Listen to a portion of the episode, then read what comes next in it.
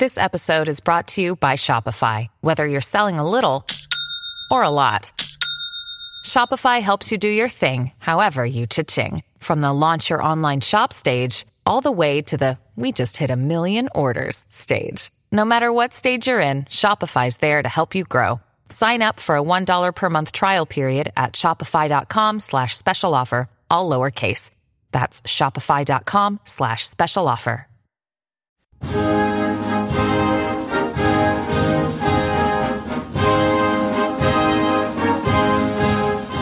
My dearest friend, I received your letter of December the 25th and am very glad to hear you are so comfortable.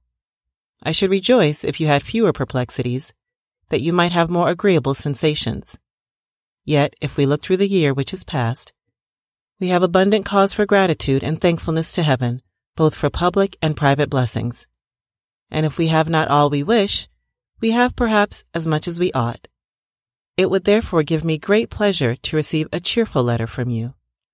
As 1798 gave way to 1799, though separated from her husband, Abigail Adams felt that they had much for which to be thankful from the past year.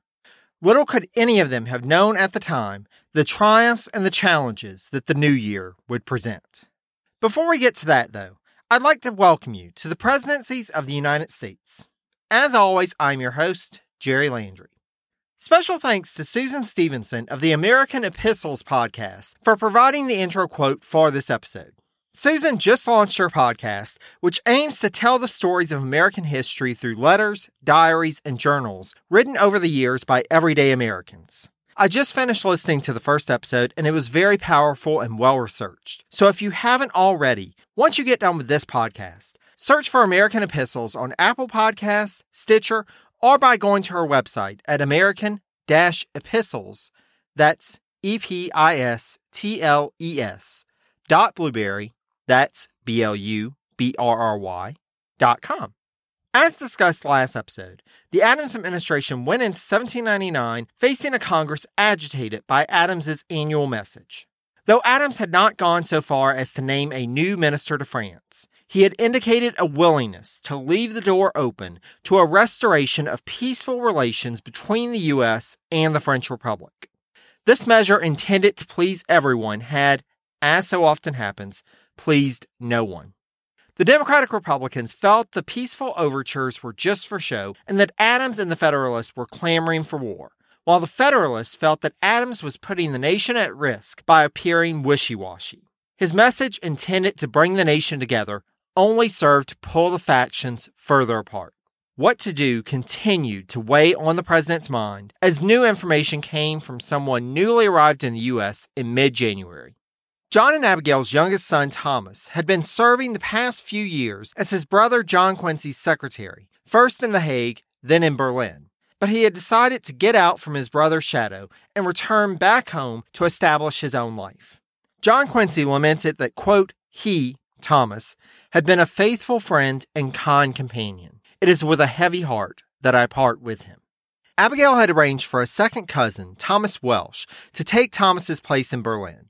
And on January 11, 1799, the 27 year old Thomas disembarked in New York City and, after a couple of days in the city, took a 24 hour trip on a stagecoach to reunite with his father in Philadelphia.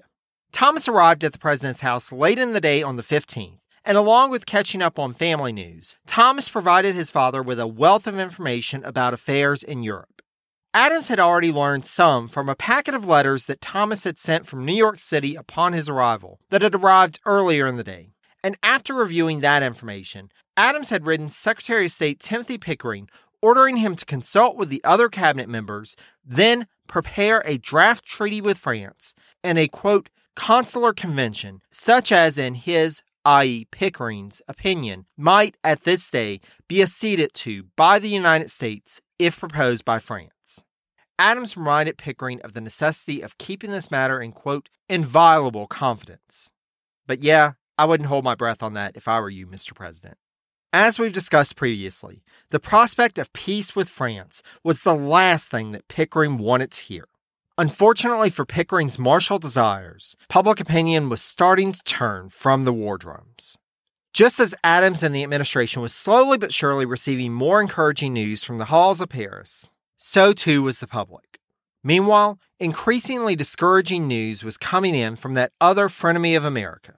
The Jay Treaty had set up numerous joint commissions to decide on issues between the two nations. Though some would prove to be a success, the commission to consider claims related to pre revolutionary debts would prove much more problematic. Its work had begun shortly after Adams assumed office, with the British representatives arriving in Philadelphia in April 1797. However, as described by historian Bradford Perkins, quote, the commission's business was very complicated. It had to decide whether legal impediments, usually state laws, blocked the creditor's efforts, and whether the debtor was solvent when collection was attempted. If both questions were answered in the affirmative, the board scrutinized the wildly inflated claims of the British merchants and made an award. At first, the arbiters examined each case individually, but they soon became bogged down in details. Thus, one of the British representatives put forward a proposal of measures which would expedite the process. But since those measures would place more of the onus of proof on the U.S. to deny the claims, quote, the board became an acrimonious debating society rather than an arbitral commission. The commission would continue to meet through 1798 and into 1799, but the deliberations became more and more contentious until finally, at the end of July, the American representatives would walk out of the room and the commission was dissolved without finishing its work. Though British Foreign Secretary Lord Grenville had sent word to Philadelphia that the British government desired a negotiated settlement of the disputes in the Commission, word did not arrive in time before the final breach. Perkins asserts that, quote, the chief blame for the failure of the Commission should fall on Timothy Pickering and British Minister to the U.S. Robert Liston. They stood on the sidelines while trouble developed and then plunged into the fray, not as mediators, but as participants. As so often in his career, Pickering allowed his emotions to blind his judgment. Unfortunately, Liston was equally unimaginative, and by the time he learned that Lord Grenville inclined toward a negotiated settlement, it was already too late. When Grenville heard of the final suspension of the board, he sharply pointed out to his subordinate that the whole affair was in striking contrast to the manner in which he and U.S. Minister to Britain, Rufus King, had settled problems of equal difficulty in London. When you need mealtime inspiration, it's worth shopping Kroger, where you'll find over 30,000 mouthwatering choices that excite your inner foodie. And no matter what tasty choice you make, you'll enjoy our everyday low prices, plus extra ways to save, like digital coupons worth over $600 each week. You can also save up to $1 off per gallon at the pump with fuel points. More savings and more inspiring flavors make shopping Kroger worth it every time. Kroger, fresh for everyone. Fuel restrictions apply. Meanwhile, around the same time as Thomas Adams was returning to the U.S., bearing news of the possibility of peace with France, news was arriving from the Caribbean of an altercation between an American sloop of war and a British squadron. In December 1798, the USS Baltimore, while leading a convoy of American merchantmen, was stopped by a British squadron. As the squadron was the superior force, the captain of the Baltimore submitted to a search ordered by the squadron commander and five of the American sailors were impressed into the British Navy, while three of the American merchantmen were seized on the charge of quote unquote carrying contraband. When Adams heard about the situation, he discharged the captain of the Baltimore from naval service for permitting the search and sent orders to all U.S. naval commanders that similar moves by British vessels should, quote, be resisted to the last extremity. This affront even upset the Anglophile Pickering, who wrote to Rufus King asserting, quote, that the right of searching and stripping public vessels of war of their hands, if it exists at all, must be reciprocal. And it need not be asked whether a British naval commander would submit to it. Neither will ours.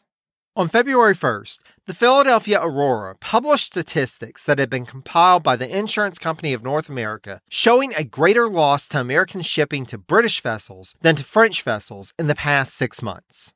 The case for war with France was dwindling, while public agitation against the British was building once more. The shift in the news further riled up Secretary of State Pickering, and his head would hit the roof when he and Adams ended up back on the subject of Elbridge Gerry. Gerry had sent a report about his diplomatic mission to France, along with his correspondence with French Foreign Minister Talleyrand upon his arrival back in the States on October 1st. And as with other important diplomatic documents and reports, Adams wanted to submit it to Congress for their review.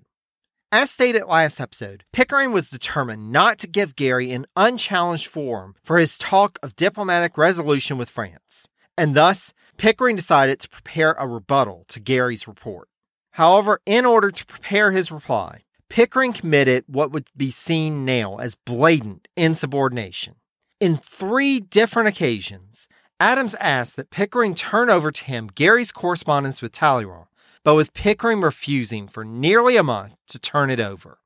Not only did Pickering refuse not one, not two, but three requests from the president under whom he was serving, but he was also actively withholding public documents from congressional review. Adams would finally have to drop the polite request and instead send his personal secretary, William Smith Shaw, to Pickering, quote, with an unmistakable demand for the papers. Pickering was well aware that the Talleyrand Gerry correspondence would only serve to further the push for peace with France, and Pickering was determined to use his rebuttal to combat not only that idea, but, as noted by Pickering biographer Gerald Clarfield, quote, Gerry's credibility had to be destroyed. Thus, when he presented Adams with his rebuttal after Adams sent over Gerry's report to Congress on January 18th, Pickering had crafted as sharp of a dagger against Elbridge Gerry as he could. According to historian Ralph Adams Brown, on the 19th, the two, quote, argued heatedly over Pickering's rebuttal, with Adams defending his friend Gerry. In later recollections, Adams said that Pickering's report was, quote, a most violent, false, and calumnious philippic against Gerry. I read it with amazement. I scarcely thought that prejudice and party rage could go so far. I told him it would not do. It was very injurious and totally unfounded. Thus, Adams put his foot as well as his pen down and went to editing Pickering's report. Again, from Adams's recollections, as he made his edits, quote, Pickering reddened with rage or grief, as if he had been bereaved of a darling child. Pickering begged, pleaded, and raged for his report to be sent unaltered to Congress. But Adams refused. He would let the report go, but only with his edits, which would take some of the personal vitriol out of it. Thus, when Pickering's report went to Congress on the 21st, it achieved little except to further infuriate Pickering. He fired off numerous letters to other Federalists, including even General Washington, to complain about Gerry, Adams, and the altering of his report. He was quickly moving into a position of opposition to the very administration in which he served. Pickering was not the only one chafing against the Adams administration. Two of the most prominent leaders of the Democratic Republican Party, Vice President Thomas Jefferson and former Representative James Madison were comparing notes on a regular basis from their respective positions in and out of government. As expected, Madison, after the release of Gerry's report, concluded that it was incongruent with the drumbeat of war with France that the Arch Federalists continued to sound and asserted that, quote, if truth shall be found to have been suppressed or misstated in order to trick the public into a war or an army, it will be one of the most daring experiments that has been made on the apathy of the people. As was being demonstrated, though, the people were far from apathetic. As discussed in episode 2.11, the Kirchenleute in southeastern Pennsylvania were riled up against the land tax that had been imposed to pay for the military draw. And in the end of 1798 and beginning of 1799, they were beginning to actively organize beyond just directing liberty poles. As had happened in the western part of the state during the Whiskey Rebellion, citizens started organizing resistance associations and militias and applying pressure on their neighbors, quote, who remained passive or neutral in politics by refusing to join. Tax assessors were finding it increasingly difficult to do their business in the area without being verbally assaulted and threatened. Township meetings in the first part of the year drafted petitions to Congress urging a repeal of the tax law. It all seemed reminiscent of what had happened a few years prior, and as had happened before, leaders were starting to emerge. However, there is only one that we must concern ourselves with a resident of Lower Milford named John Fries. Fries's father had immigrated to Maryland from Wales sometime around the middle part of the 18th century and had established himself in Montgomery County in eastern Pennsylvania. Despite coming from Wales, as noted by historian Paul Douglas Newman, Fries was of German ancestry, though, quote, how a German came to be a Welsh immigrant is a mystery, but his surname and his subsequent American experience reveal his probable German ancestry. John was raised bilingual, speaking both Deutsch and English, and married a German immigrant, Margaret Bruna. They moved to Lower Milford just before the Revolutionary War and would establish themselves in the community, with John joining a local militia company and making a name for himself when, thanks to a warning from Margaret, John raised the alarm about a British light horse company taking the local farmers' livestock in the fall of 1777. By the time the Kirchenleute started to agitate against the property tax in late 1798, John Fries was 48 years old and considered a leader in the community. He had been a Federalist up until that fall, but like others, he had taken a hard turn and was vigorously in opposition to the direct tax. Thus, when Fries at the end of January 1799 threatened the local assessor should he continue his work. The assessor came down with a strange illness that kept him from completing his tax assessments. Imagine that. That would not stop the representatives of the government, however, and another person was appointed to complete the assessments. Meanwhile, Fries and two others called for a meeting at a local tavern on February 8th to determine a further course of action. They ultimately drafted an association paper titled in large capital letters at the top, Liberty, which over 50 citizens signed, and it was delivered to the local assessor as a notification of their intent that, quote, the valuation or measurement of the houses should not be submitted until the people should have further time to consider of it, inasmuch as they considered it a grievance and were doubtful whether it was really authorized by law. The district assessor joined the local assessor at a meeting on February 11th to hear the complaints of the citizens of the area and offered for the people to choose their own assessor if it would resolve the conflict. But the locals would hear none of it. Their main problem wasn't with the individual, but rather with the fact that an assessment was taking place at all. As the month went on, the two who had been appointed to carry out the assessment in Lower Milford made themselves scarce and the district assessor tried once more to reason with the locals, but to no avail. At this point, the local meetings were turning heated, and as government representatives attempted to read out the law to the citizens, they were shouted down, with one man reported to have, quote, stamped his musket on the floor and said, We have made a law of our own, and we are determined to support it. Rumors were starting to circulate that there was agitation in Virginia as well, and that 10,000 men were marching from the Old Dominion to join forces with the agitators in eastern Pennsylvania. It was all going downhill very fast. Meanwhile, Congress was getting flooded with petitions signed by around 20,000 Pennsylvanians demanding that the recent unconstitutional and unjust measures put in place by the government be revoked.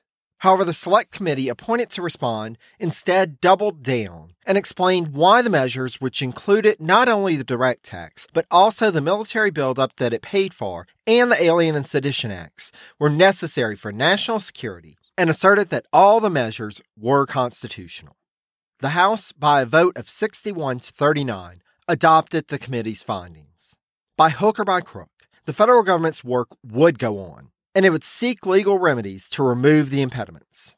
U.S. District Judge Richard Peters issued warrants for the arrest of several citizens of eastern Pennsylvania who had obstructed the assessment for the property tax, and U.S. Marshal William Nichols would take the first 12 men into custody on March 2nd.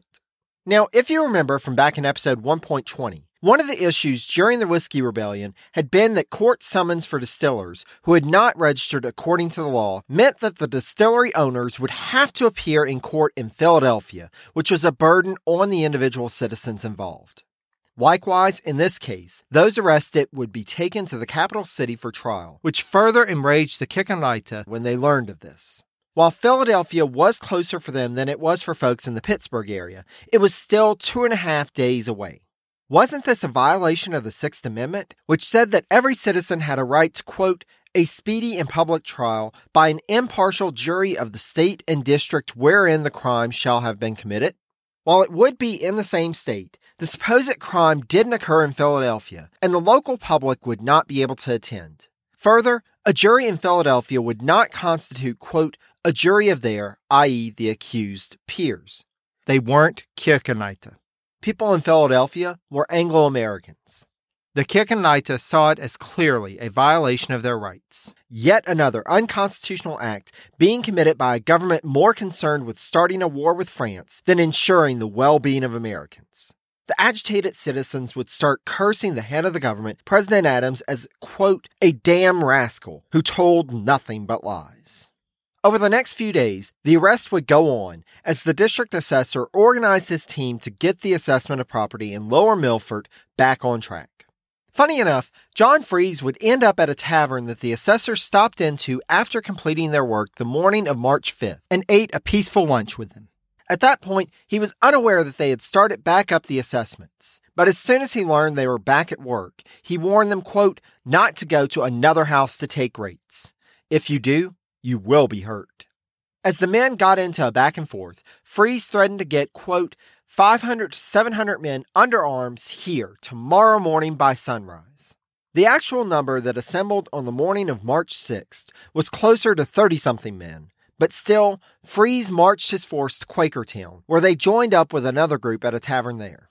By a contemporary account, the group that had assembled in Quakertown were still milling around at mid afternoon and were, quote, a great deal intoxicated, though John Fries himself was sober. Unbeknownst to the group, the assessors had taken Fries's threat seriously and decided not to carry out any work that day, but rather to go home. Unfortunately for some of the assessors, their route took them through Quakertown. When the mob spotted them, they attacked. Fries ordered his men to halt, but it quickly became a drunken melee. One of the assessors escaped quickly, but Fries and a couple of others made their way to the other in order to pull him out of the fracas and secure his safety. While Fries would get flack for intervening on the assessor's behalf, he would act that evening to reassert his authority as the agitators met to determine what to do about the individuals who Marshal Nichols had arrested and was preparing to transport for trial in Philadelphia. The next morning, Fries would don his regimental uniform and would lead a force to Bethlehem, Pennsylvania, where the prisoners were being held. By mid morning, Marshal Nichols was getting reports of armed men coming into town and arrested a few stray agitators who had thought they were supposed to rendezvous in Bethlehem rather than the prearranged spots out of town. He soon learned that a larger force was massing and preparing to march on the town, so he sent four deputies, two Federalists and two Democratic Republicans, to attempt to convince the militia forces to abandon their plans. The militia in turn sent a three man delegation back with the deputies to Bethlehem to meet with Marshal Nichols. They were able to get two of the folks arrested that morning released, but Nichols refused to release prisoners for whom Judge Peters had issued warrants. That afternoon, the militia force, which numbered around 130 to 140 armed men and around 250 unarmed supporters, marched into Bethlehem, where they gathered around the Sun Inn, where John Fries met with Marshal Nichols to negotiate freeing the prisoners on bail. In what has to be the wisest move ever made, considering what had happened in Quakertown the day before, a local tavern owner decided to keep his bar open. And thus, while Nichols and Fries talked, as noted by Paul Douglas Newman in his account of the afternoon, quote, liquor flowed out the door to the increasingly inebriated and obnoxious crowd. At points, Fries had to break away from the negotiations to go outside to tell the crowd to calm down. And at 4 p.m., an attempt was made to storm the Sun Inn, which ended up with the attempt being easily thwarted and the leader of the attempt, quote, launching into a tirade of cursing and obscenities. Again from Newman, quote, Fries emerged at the door and shouted, Silence! which brought an end to the matter. But it was quickly becoming apparent that a resolution had to be found soon, or else all hell would break loose. As Fries and his associates had witnessed the day prior, if the crowd got too riled up, the situation could quickly spin out of their control. Fries approached Nichols once more and told him that, quote, they would demand the prisoners under force of arms, but that they hoped to avoid any bloodshed. Finally, seeing as he had little choice, Nichols relented, the prisoners were freed, the agitators dispersed, quote, and Fries's rebellion peacefully concluded without gunfire, fisticuffs, or bloodshed. Wait, what do you mean concluded? You mean there's not even going to be anything like the Battle of Bower Hill or any tarring and feathering? What kind of a rebellion is this, anyway? Naturally, this isn't the end of this story, as there would be major ramifications. But for now, let's just take a moment to examine what just happened. An armed force of citizens circumvented the authority of the federal government. Some, notably in the opposing Democratic Republican Party, would see this as a continuation of the rebellious revolutionary spirit of 1776. Others, namely those supporting the Federalist majority in government, would have a different take on Fries's rebellion. What's clear, though, is that party agitations are starting to take on a deeper dimension in terms of domestic as well as foreign policy. Moreover, the threats to the Adams administration were much closer geographically to the capital than those domestic agitations that occurred during the Washington administration. In a world where the French Revolution was still recent news, it is easy to see why rumors and fears began to spread through the halls of government and in Federalist circles about Jacobin esque plots and the possibility of an American reign of terror. The danger was quite real in their minds. Despite the concerns, the business of government proceeded in the late winter and early spring of 1799, and, unbeknownst to those in Philadelphia, two events abroad would serve to support the change in foreign policy that Adams had been contemplating for months. For the first, we must turn our attention back to the Mediterranean region, where we last left French General Napoleon Bonaparte stranded in Egypt. Though his reports back to the Directory were glowing, Napoleon's control of Egypt was tenuous at best, with heavy fighting continuing months after French forces landed, and with his troops and officers feeling highly demoralized. Napoleon attempted to find a diplomatic solution to ease his position as he entered into a secret correspondence with the British fleet still off the coast of Alexandria, as well as with officials in Syria and the Ottoman government in Constantinople. The British, however, were more focused on forming a new coalition against the French, and thus had little motivation to negotiate with the head of the Army of the Orient. The Ottoman Sultan, Selim III, meanwhile, had been insulted by the French invasion of his territory. And rather than buy Napoleon's story that the invasion was to protect Egypt and the Ottoman Empire from being carved up by the other European powers, Selim instead declared war on France on October 9, 1798. Meanwhile, Britain spent the latter part of 1798 and early 1799 negotiating with the Habsburg Empire, Prussia, Russia, the Kingdom of Naples, basically anyone who had a bone of some sort to pick with the French Republic. After months of negotiation, a provisional Anglo Russian convention was signed in St. Petersburg, Russia on December 29, 1798, thus beginning what has been dubbed the War of the Second Coalition. More powers would join Britain, Russia, and the Ottomans in the struggle against France in the coming year. But the important thing to note for our purposes is that the pressure was ratcheting up for the Directory government. Before we go too far down the European history rabbit hole, let's turn back to the Caribbean for our next major event. As stated earlier, attacks on American shipping in the Caribbean were on the increase, but so too was the ability of the American government to address it. As the new U.S. naval frigates were being put into commission, they were being dispatched by Secretary of the Navy Stoddert to various points to prevent attacks on merchant ships. The USS Constellation, under the command of Captain Thomas Truxtun, had been launched from Baltimore, Maryland on September 7, 1797. But the final fitting out of the ship was interrupted by the yellow fever epidemic of that year, and thus the ship would spend the winter iced in the Patapsco River, and Captain Truxtun would spend the time recruiting 220 seamen for the ship so that it would be ready to launch at the spring thaw. After its shakedown mission in the summer off the coast of the southern U.S., Truxtun was ordered to take a small squadron to set up a base of operations on the island of St. Kitts, quote, and cruise as far leeward as Puerto Rico, paying attention to St. Martin's and that group of islands called the Virgin Gorda and wherever else between St. Christopher's and Puerto Rico your judgment shall direct you. The strategy of deploying a squadron to the Caribbean was to be the first outward projection of American naval power since the founding of the government under the Constitution. And the squadron led by the Constellation would set out from Norfolk, Virginia, along with a convoy of merchant ships, on December 31, 1798, bound for the Caribbean. When they arrived in the Leeward Islands, Captain Truxtun would learn of the capture of the U.S. naval schooner Retaliation by two French frigates, Le Volontaire and L'Insurgente, in November. According to historian Ian Toll, the surrender of the Retaliation, quote, was the first time since the end of the Revolutionary War that an American man of war had surrendered to an enemy. With this knowledge in mind, Truxtun proceeded with his mission with vigor. In addition to organizing convoys to ensure the safety of American shipping, Truxtun would also take the Constellation on patrols in the area. After engaging with a small French privateer between Barbados and Martinique, the Constellation would face its greatest test yet when, on February 9th, a large ship was spotted to the south, headed westward. They would close to within signaling distance, and Truxtun would order first the British private signal, then the U.S. Navy's private signal to be made. But there was no response from the other ship to either, confirming that it was in fact a French ship, L'Insurgente, as a matter of fact, one of the two ships that had captured the retaliation in November.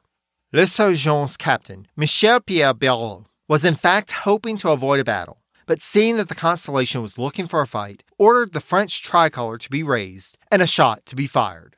As the day went on, the Constellation continued to close on the French frigate, and the battle was fully engaged just past 3 p.m. Though the Constellation suffered some damage from the first volley from L'Insurgente, the French ship took the brunt of the damage, including casualties, and, as noted by Toll, very quickly, quote, her officers seemed to be losing control of the remaining crew. Within an hour, Barreaut was signaling his surrender. When the two captains met, Barreaut warned Truxtun that this battle would cause the French government to declare war on the United States. Truxtun dismissed the threats, since the French had already taken American naval vessels. If there was to be a war, the French were the ones who had started it with their aggressive actions. As Truxtun wrote to Stoddert in his report, quote, The French captain tells me I have caused a war with France. If so, I'm glad of it, for I detest things being done by halves. The capture of L'Insurgente would have an effect on Franco American relations, but not quite what Capitan Barreaut might have imagined, and would be a key moment pointed to by later generations as evidence of America's destiny to surpass the older European powers. While this podcast does not ascribe to any concepts of American exceptionality or manifest destiny, we will see as we go on how U.S. naval victories such as this one did help to establish the legitimacy and sovereignty of the U.S. government in the eyes of European powers as well as in the minds of its citizens. As all these events were going on abroad, the continued case for peace was being made in the U.S.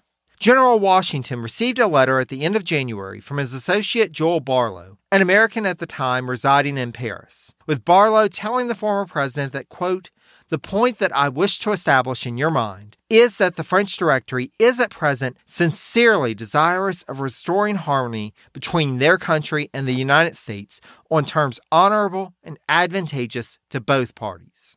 Washington sent this letter to Adams on February 1st and impressed upon him that, quote, I've conceived it to be my duty to transmit it to you without delay. From the known abilities of that gentleman, i.e., Barlow, such a letter could not be the result of ignorance in him, nor from the implications which are to be found in it, has it been written without the privity of the French Directory.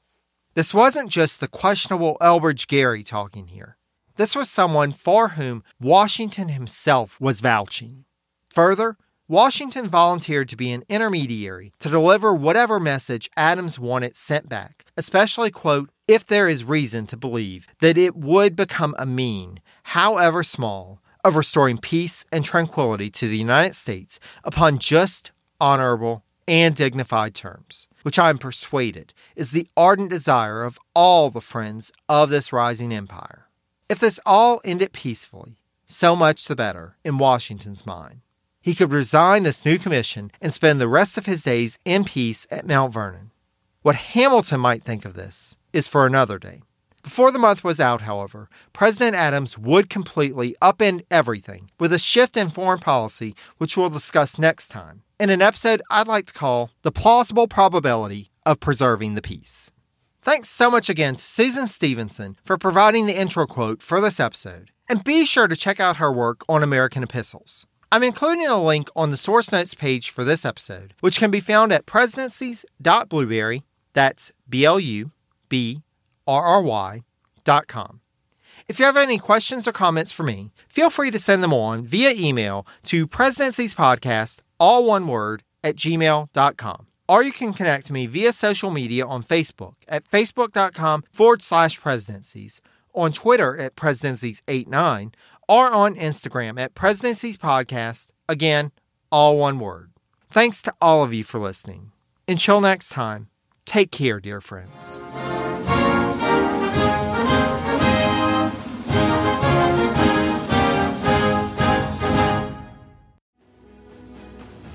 I'm Ken Harbaugh, host of the new Medal of Honor podcast from Evergreen Podcasts, brought to you in partnership with the National Medal of Honor Museum. In each three minute episode, we'll learn about a different service member who distinguished him or herself through an act of valor. We'll include stories from the Civil War to Iraq and Afghanistan, and from all branches of the military. We'll talk about service members who were overlooked for the medal at first due to their race or religion, and about those who were celebrated at the time. We'll hear stories of soldiers like Audie Murphy, future Hollywood star who mounted a burning tank to hold off German infantry in World War II. And people like Dr. Mary Edwards Walker, a Civil War Army doctor and the only woman to receive the Medal of Honor so far. Learn about these heroes and more wherever you get your podcasts.